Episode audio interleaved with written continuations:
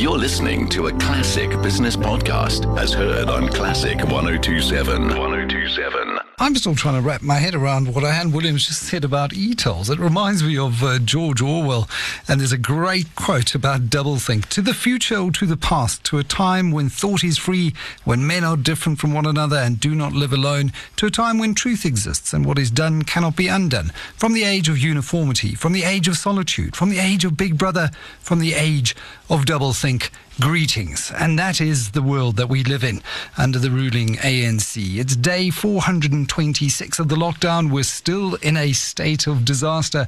The thing is, it just seems to be an ever expanding state of disaster. The brand father, Jeremy Sampson, MD of Brand Finance Africa, is on the line. Good evening, Jeremy. Good evening, Michael. You're talking double think. Don't you mean treble or quadruple think, the way things are going? Gosh, where do we start, Jeremy? I mean, my, my mom is still waiting for her SMS, and I helped her register, register on EVDS ages ago. Have you received yours?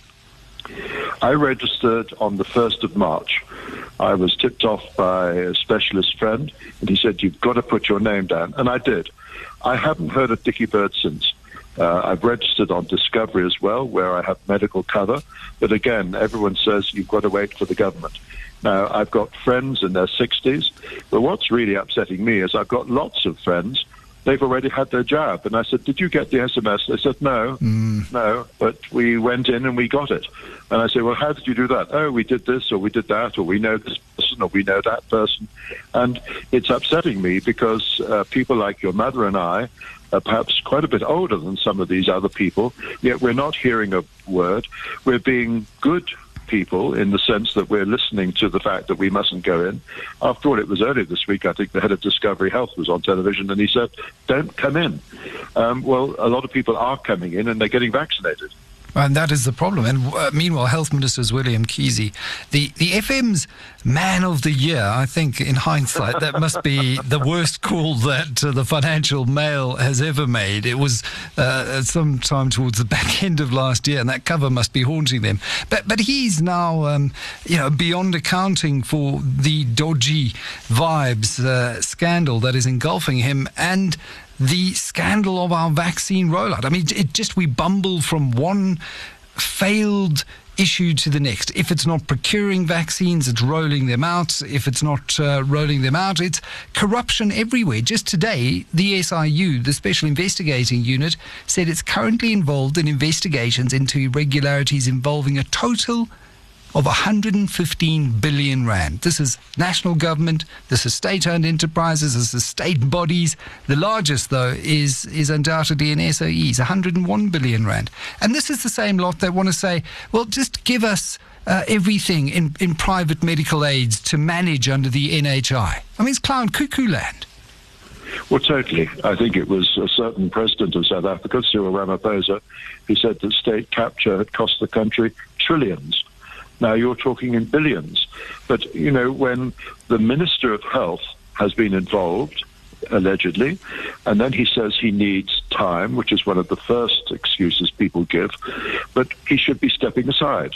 You know, this has been rumbling on now for quite some time, um, and we're seeing this repeatedly across the ANC corruption, corruption, and unaccountability, and it keeps on running when are we going to actually have someone called to account? When is actually something going to happen that's going to start turning the country around? Because we're in a downward spiral still, and corruption still rules very, very sadly. And that's why Rob Rose was on fire, I thought, in the FM today, uh, writing about uh, Professor Simon Nemutandani, the president of the state run Health Professions Council, standing up in Parliament last week to discuss the proposed NHI bill and then saying, verbatim, the NHI should be taking over from medical aid schemes and all assets that sit under medical schemes must be transferred to the NHI. That is the position of the HPCSA it's nothing but theft. And I mean, that's what Ryan Noach effectively said, uh, the CEO of Discovery Health. It's completely preposterous. Well, it is. And I'm not an expert in this, but you know, the Johannesburg Gen, as I still call it, the hospital had a fire. That fire showed up the fact that actually it wasn't fit for purpose. They weren't checking things. There were, uh, no, it was criminal action that it wasn't actually able to put a fire out. Then we were told, oh, it would be reopening in a week. And then I believe that it hasn't opened even now, weeks later. The incompetence. What, in fact, let's face it, is the government good at? What is the ANC good at? Apart from siphoning off money for private back pockets, it doesn't seem to be good at anything. And the money that is being siphoned away, yet a lot of us are still being very good children. We're paying our taxes. We're not complaining. We're not taking to the streets. Uh, but how much longer will this go on? Because certainly in a lot of municipalities, people are taking to the streets mm. because of the incompetence. And I think it was in the papers today, the Auditor General said the municipalities need help drawing up their balance sheets. Well, the problem is people have been redeployed into positions of authority in municipalities who are actually siphoning off the money don't know what they're doing apart yeah. from how to siphon. Well, we do have an opportunity come the uh, local government elections to go out uh, and register our protest in the form of the way we decide to vote. And I, I certainly hope that uh, we take that responsibility seriously and uh, and and go and and vote those who have been the source of uh, much of this decline out of power because it is uh, ultimately uh, every South African's duty to do that. Else, we are tacitly um, uh, complicit. Uh, in all of this that is going on. You get the government that you vote for at the end of the day. Let's move on to Richemont's results. Uh, and, you know, from, from uh, plumbing the depths politically to really flying high in the, the private sector, I think Richemont's seriously strong at the moment. Great numbers on Friday. It is a stock that looks expensive, but if you look at this uh, this portfolio, uh, it, it's going to take some beating in in the luxury brand space. Uh, what do you like about Richemont? Well, when you consider that um, this came out of uh, Dr. Anton Rupert, I think, and now Johan Rupert, of course, is the executive chairman, and you know he's created these maisons, as he calls them, in French for house. And you got, you know, when you think about it, Cartier, Montblanc, you actually look at the annual report and the range of luxury brands there is absolutely mouthwatering. And this is one of the big success stories during uh, COVID 19, of course, is that the rich have got a lot richer and they still are spending their money, even if they're doing it digitally and not going into shops. And this is where, at the moment, Richemont is doing incredibly well. You know, the, the French, Louis Vuitton, uh, is it Kering? Uh, th- these are the, the big three when it to luxury. And I know Johan Rupert has spent a lot of time uh, just before COVID making sure that his brand was very, very strong in China.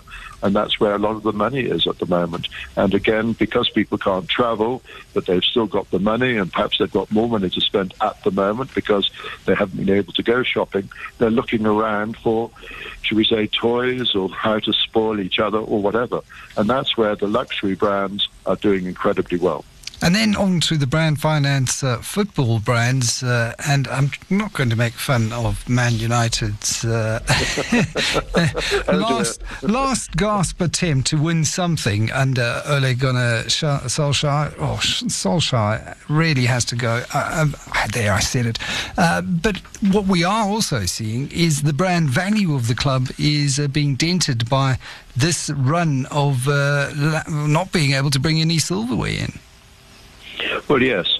And uh, as I think it was Solskjaer himself said in his interview, which I saw this morning, he said, just one kick can change a season. And that comes down to what he, he lost last night. Penalties that they lost 11-10. It was that close. And we know that if he had won, if it had been 11-10 to Manchester United, hey, he'd have some silverware. But he hasn't.